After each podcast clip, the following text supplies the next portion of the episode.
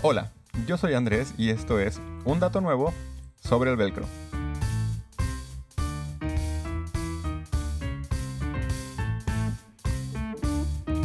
¿Cómo están? Hoy vamos a hablar de un tema que no tiene tal vez tanta historia o antigüedad, más bien, como los otros dos que habíamos visto antes, pero sí es un producto que tiene cosas muy interesantes y sobre todo que me llamó la atención porque tiene un origen muy diferente al que la mayoría de la gente cree que tiene.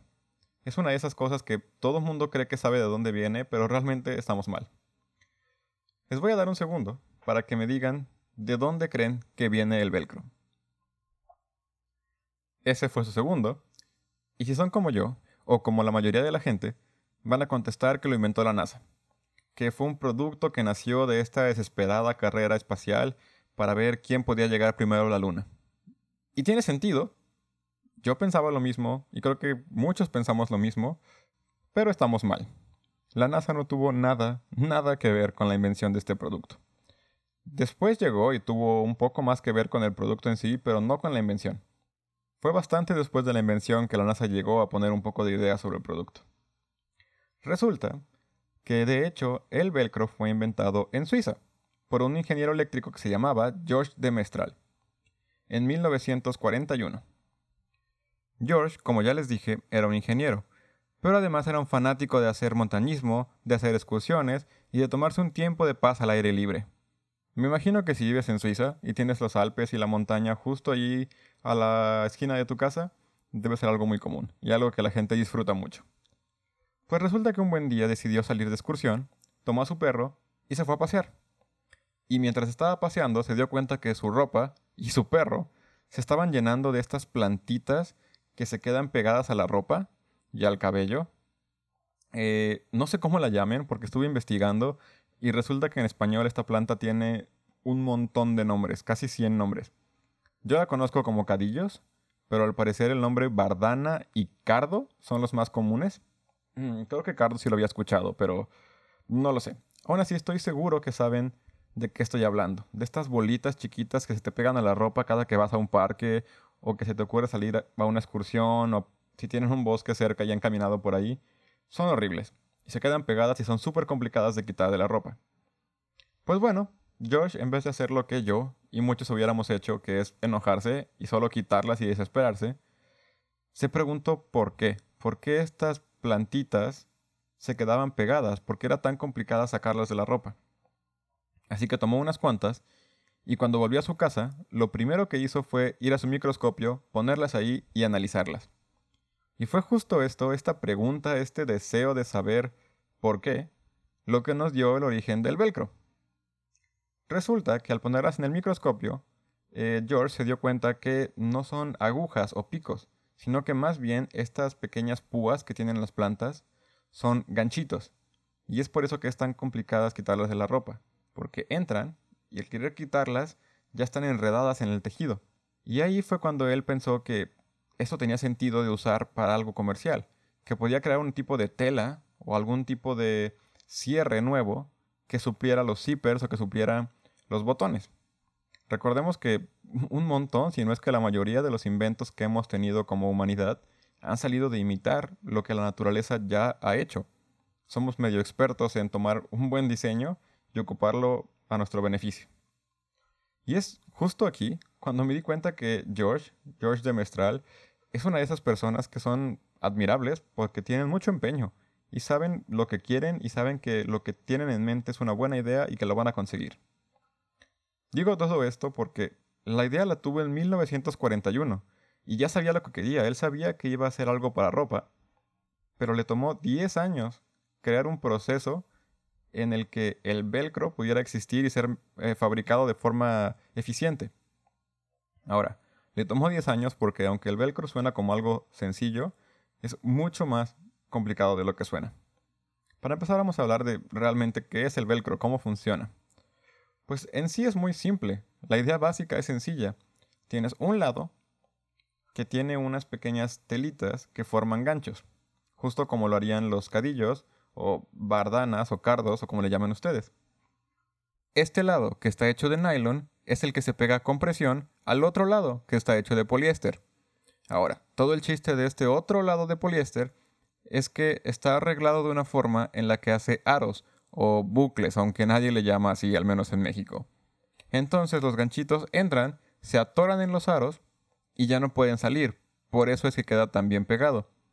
Sin embargo, los ganchos de nylon son lo suficientemente flexibles para que, aunque son duros y no se despegan, si le pones suficiente presión, van a enderezarse y soltarse.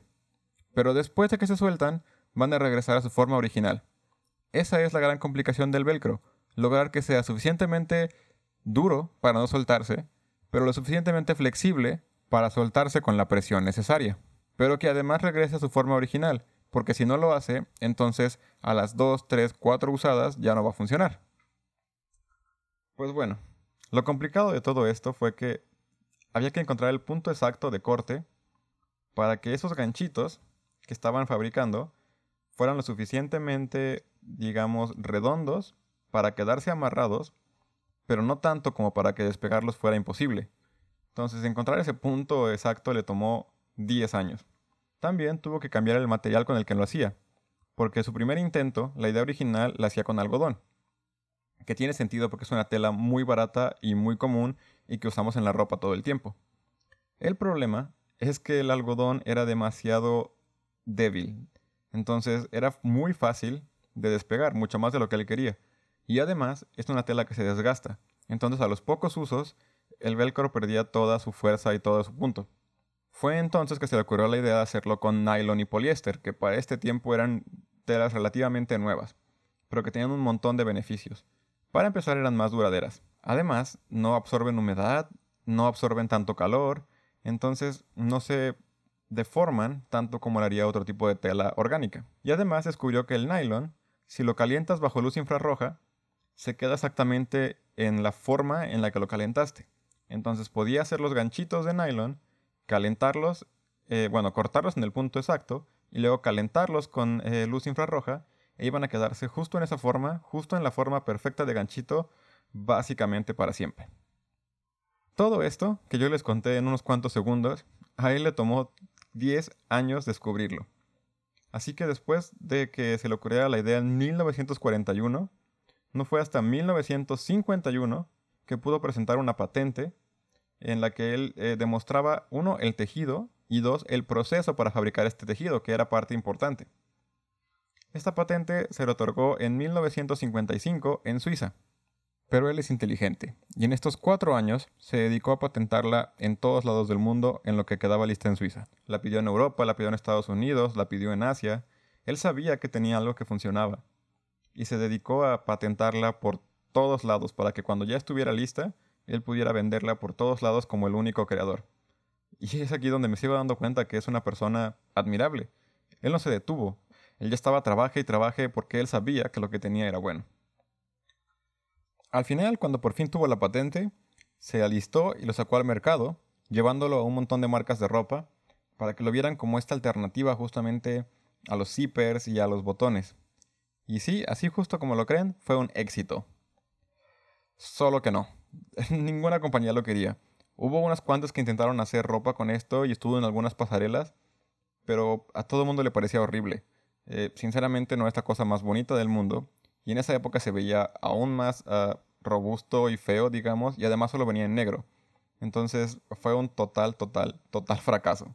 Él siguió trabajando en el producto y tuvo, digamos, suerte, o más bien la inteligencia de encontrar otros mercados. Y fue en 1960 más o menos cuando llegó el gran, gran boom del velcro. Y justamente llegó por la compañía que todos creemos que lo inventó, que es la NASA. Resulta que la NASA estaba buscando cómo hacer que los trajes de los astronautas fueran más sencillos de quitar y de poner, porque tienen un montón de capas. Y pues qué mejor que usar velcro. La NASA se volvió uno de los principales clientes de la marca. Lo usaban para todo. Lo usaban dentro de la nave espacial o el transbordador para sujetar cosas que necesitaban ser quitadas fácil y rápido. Lo usaban en los trajes para quitarse y ponerse lo usaban fuera de los trajes para que los eh, astronautas pudieran ponerse cosas como relojes, eh, lámparas y herramientas en general y que no tuvieran que tener bolsillos o cosas que pudieran eh, romperse tan fácil. De hecho, si por ahí buscan, y voy a estar poniendo imágenes seguramente en Facebook, pueden encontrar el traje original de Neil Armstrong y lo van a ver que está lleno, lleno, lleno de velcro. Otro uso que me pareció muy, muy interesante fue que ya estando en el espacio, pues obviamente no hay gravedad. Y si quieres dejar algo en la mesa, si quieres dejar algo por un momento para tener las manos desocupadas, no tienes dónde ponerlo, se va a ir volando a quién sabe dónde. Entonces llenaron el transbordador de un montón de eh, parches de velcro para que los astronautas pudieran poner cosas eh, por segundos y luego tomarlas de nuevo. Al fin y al cabo, la NASA lo usó para un montón de cosas y bueno, la gente empezó a notar que si la NASA lo usaba, entonces claramente tenía buen uso y que podía ser utilizado o aprovechado para un montón de cosas más. Y antes de pasar a ningún otro tema, tengo que decir un dato que me pareció... Me reí como 15 minutos de esto, tengo que admitirlo. Resulta que hay un último uso que la NASA le dio al velcro, y fue ponerlo adentro de los cascos de los astronautas. Piénsenlo bien, ustedes son astronautas, están eh, caminando por la luna por primera vez, y de repente les pica la nariz. ¿Qué van a hacer? No pueden rascarse la nariz porque tienen el casco. Bueno, si son inteligentes y son de la NASA, ponen un parche de velcro y lo usan para rascarse la nariz. Eso, eso me pareció un uso extremadamente creativo. Y bueno, es por eso que creemos que la NASA lo creó, aunque no, simplemente la NASA lo popularizó. Y después tuvo un poco que ver con el proceso, ya que empezó a pedir que se hiciera diferentes tipos de velcro para ellos. Por ejemplo, lo primero que pidieron fue un velcro que fuera resistente al fuego, y un montón de cosas más que le han pedido a la marca. Hay algo que no he dicho y que es importante que diga antes de que me caiga una demanda, que es que el nombre velcro realmente no es el nombre del producto, o más bien no es el nombre del producto en sí, es el nombre de la compañía que creó George y es el nombre que le ponen a los productos que hace esta compañía. Pero no es el nombre en sí. El nombre real y genérico es cierre de gancho y bucle, que es un nombre horrible y que obviamente nunca nadie va a usar.